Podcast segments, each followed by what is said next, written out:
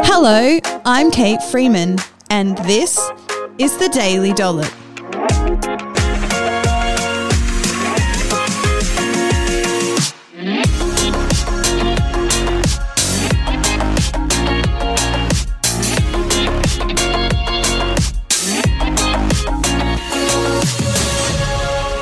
On this episode of the Daily Dollop, I'm chatting with dietitian Georgia Houston about the rise of eating disorders in our society and how we can help a generation of confused dieters mend their relationship with food. Here's the final part.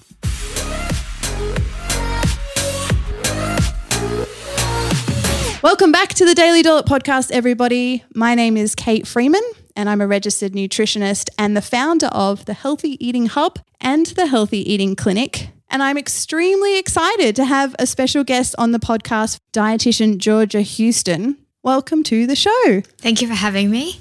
I want to ask you a bit more now about this idea of disordered eating. And I know just from chatting to people over the years that it's easy to get the two confused. I actually find it hard myself to describe. So I got a definition online of, of it. But so disordered eating sits on this spectrum, right, between normal eating and an eating disorder mm-hmm. and includes some symptoms. How much of of an, a full blown eating disorder is it the end of this slippery slope of disordered eating? Like, is it sort of a progression that people make, or yeah? Can you talk a little bit more about just your experience with working with sort of those spectrum of people? Yeah. I would say disordered eating is like a precursor to an eating disorder, Yeah. um, where you start to think about food and your body a bit more. Mm. Um, and it can involve dieting, restricting your eating. Yeah. Um, so, like restrictive intake is what I would see a lot with my clients. Yeah. Then, if it gets beyond that and it becomes a real deep level of obsession where it impacts your life, Yes. and impacts your ability to function, that's when it could be classified as an eating disorder. Yeah. And there's criteria for an eating disorder. So there's many types of eating disorders: anorexia, binge eating, bulimia, and there's criteria that your GP or um, psychologist would go through with you. Um, but I think if it starts to impact your day to day functioning, and that could be as simple as you're not going out and eating with your friends anymore Yes. um, because you're afraid of not preparing the food or you don't want people seeing you eat, Yeah. that could be when it crosses that line. Yeah. I think from my experience, I, I reckon I'm just going to make up a number here. This is fully anecdotal, which is I don't, I don't like to do. But I would hazard a guess that majority of adults have some form of disordered eating. We had this gentleman actually come through the clinic a couple of months ago who had put himself on a fasting regime that he'd made up himself. And I have a bit of a bugbear with the whole fasting thing. Yep. And yes, it does have some research behind it, but I'm seeing more and more extreme regimes come out. Yeah. Anyway, so this guy had made up his own regime of fasting to lose weight. And then after sort of 12 months, he had lost a bit of weight, but he was still had quite a protruded belly. So his fasting got stricter and stricter and stricter until Yep. his GP had referred him to us. Anyway, he's doing in, in the dietitian, they came in after the consult and were just like debriefing with me because it was quite a stressful session.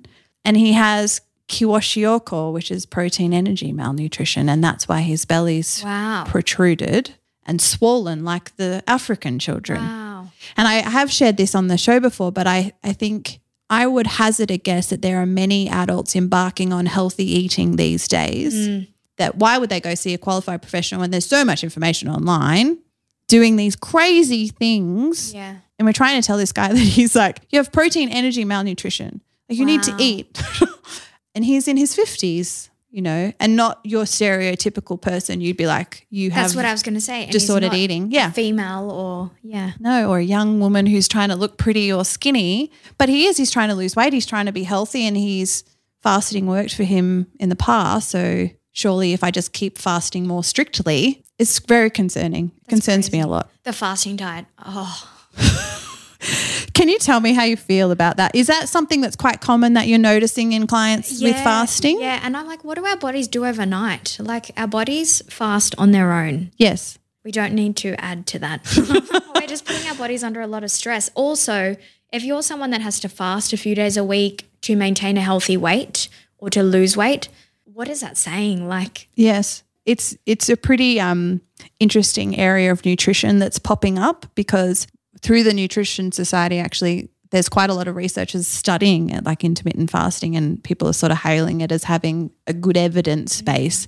But I have to keep reminding clients I was like it's intermittent fasting. So it's essentially just there's just short periods of either low calorie mostly it's just low calorie rather than not eating. But I remember over New Year's one of those stupid like smoothie diet you know those accounts? yeah.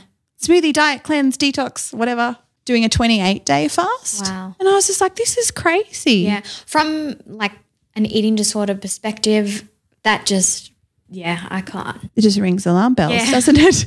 Yeah. Yeah. And when do you stop? Like, it just gets worse and worse and worse. Yeah. Yeah. It's kind of like, where do you draw the line between not being able, like not eating? Mm. Because I remember saying to a client, I was like, the whole point of nutrition is getting nutrients into your body. Yeah. So you can't not eat for the rest of your life. Like you do need to eat. Yes. So, I remember when I was at uni, I had a um, part time job and my boss would fast Tuesday and Thursday. yeah. And everyone would just stay away.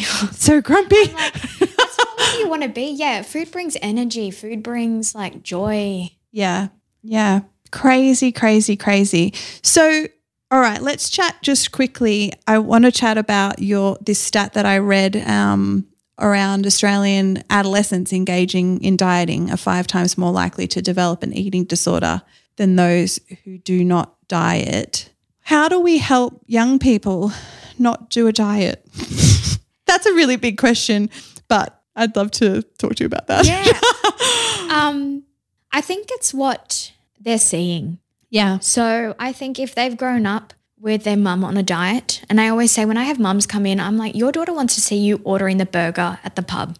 She doesn't want to see you eating the chicken salad every day. Yeah. So if we can normalize healthy eating and not make it so gender specific as well. Mm. Also, I think especially young girls, we need to create environments at school where it's okay to eat. Yes. Um, I'm lucky I never saw this when I was at school, but there's a real big culture at the moment for people not to be eating in front of each other. Interesting. Yeah. Um, so kids don't want to take recess or lunch, um, and that's because they're afraid of being judged for what they're eating, how much they're eating, how quickly they're eating. So if we can create environments like that where it's okay to eat, and one of my proudest things I've done in my business is I have gone back to high schools talking about disordered eating, eating disorders. Yeah. And I am loving that because it's allowing people to come to me if they are starting to notice things in their friends, um, and also just normalizing that it is okay to eat, yeah, and not Yeah. have to think about. Yeah, that makes me so sad that kids would stop eating for fear of judgment. But I mean, it doesn't surprise me because I know that sometimes some schools are struggling because they're really cracking down on the, the, the junk food and there's this whole good and bad foods and kids are. I hate the word good and bad. Yeah. the kids are being judged for what they're are eating. Yeah. Yeah. I remember actually my son, he went on the low chemical diet. He has an intolerance to amines. And um, so his lunchbox while he was on this diet was like really plain food. So he had pretzels and potato chips and a bunch of other things like a jam sandwich, etc. And he came home from school and he was just like, my teacher was like, is your mum letting you eat those chips? Does your mum know that you have chips in your lunchbox? And he was so upset by it because he was just like, didn't understand why it was bad that he had chips in his lunchbox because I ne- I've never said to him that it's a bad food. The kids need calories and he could hardly eat anything on this really Yeah. strict low chemical diet while we were doing the elimination phase. And I thought, if, yeah, my son, and he was, he got over that. But I thought, yeah, there's the judgment. That's sad that then kids are not eating in front of each other. Yeah, Do you think it's getting worse with them getting into high school and stuff? definitely. Yeah. Um, definitely. And I don't know how we fix that No. uh, apart from just school being a bit more inclusive in their culture with eating. Yes. Um, Yeah. It's almost like we need to just bring the same kind of, you know, anti discrimination stuff that we've done on lots of areas of our culture over the years yeah. um, and start to bring it to food because we've almost swung in the opposite direction. Like I remember I did my first nutrition degree 17 years ago. So old. um, but back then we were taught how to motivate someone to not eat party pies and sausage Yeah. rolls and to eat more veggies. So it was like, you know, these foods increase your risk of heart disease. Like it was very scaremongery because that's just mm. all we knew back then. But Even the traffic light system that has so much oh, yeah. for as well. Yeah. So it's kind of, we're swinging this polar opposite direction where there's so much food judgment. We can go from one extreme to the other, from, you know, uber unhealthy to like so healthy, we're now unhealthy. Yes. It's just crazy. It's an interesting space to work in, that's Can't for sure. no, it's super tough. Yeah. Do you have anything that you wanted to share to someone listening to the show? We've cracked into the third episode, which is excellent. Oh wow. So, so good. I can talk about food all day, every day. Love it. Is there anything that you'd like to say if someone's listening and they're feeling like either someone they really love is struggling with an eating disorder or maybe they are struggling? Tell them what to do next. If you're, what I would say, if you are concerned with someone, a close friend or family member, start the conversation. Yeah. It takes a lot of balls to go to someone and say, I've, I'm struggling with my own issues. Yeah. So take them somewhere quiet, away from other people, sit them down and try and not be judgmental or upset with their reaction. Yeah. I even say if someone's giving you a bad reaction, just you need to try again. If you too are struggling with an e- eating disorder or disordered eating, or you want to talk to someone about it, find someone like a close family friend or um, family member, or go to your GP Mm. or Butterfly Foundation. They have the um, helpline where you can be anonymous. Yeah. Um, I don't know if it's because it's, I'm in this space every day, but there is nothing to be ashamed of Yeah. so many people of all walks of life come into my clinic. I would have no idea if I saw them on the street that they're struggling with. Yeah. So the biggest thing I think is food is the easiest thing to control when we can't control something. So Mm. It, it makes sense sometimes. Hundred percent. Yeah, and then considering our food environment and all the messages, yeah, where it's, I'm sure there's a lot of people who are ticking time bombs. Really, Yeah. And on that, when I said there's nothing to be ashamed of, getting help was the best thing I ever did. yeah, I always used to be really scared or what what happens if I get help and I get fat Mm, or yeah. um I I get better what am I going to think about what am I going to talk about cuz me getting better and me getting help was all like all consuming yeah, but there's so much more to life than worrying about food yeah, hundred percent. Yeah, and this is coming from a dietitian who Yeah.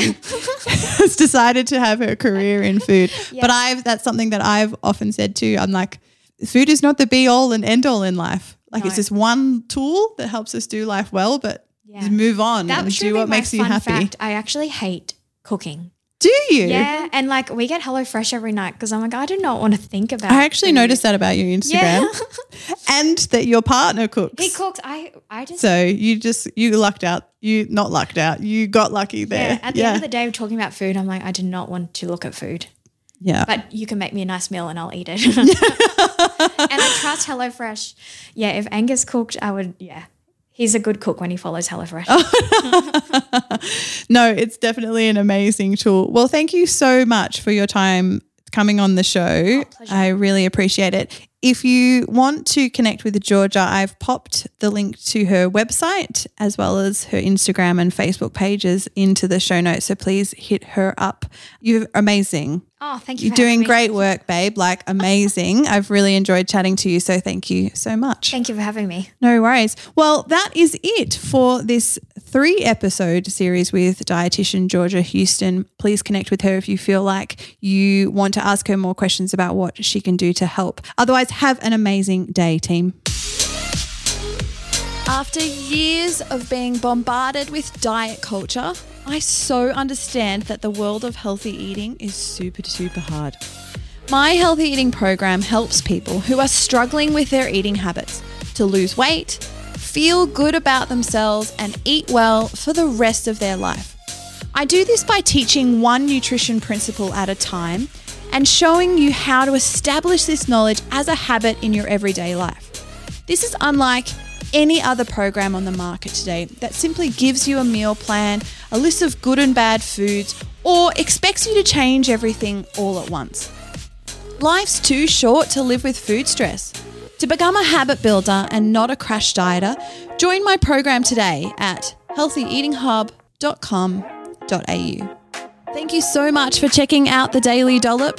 Don't forget to rate, review, and subscribe so that we can spread the podcast far and wide and so you don't miss an episode.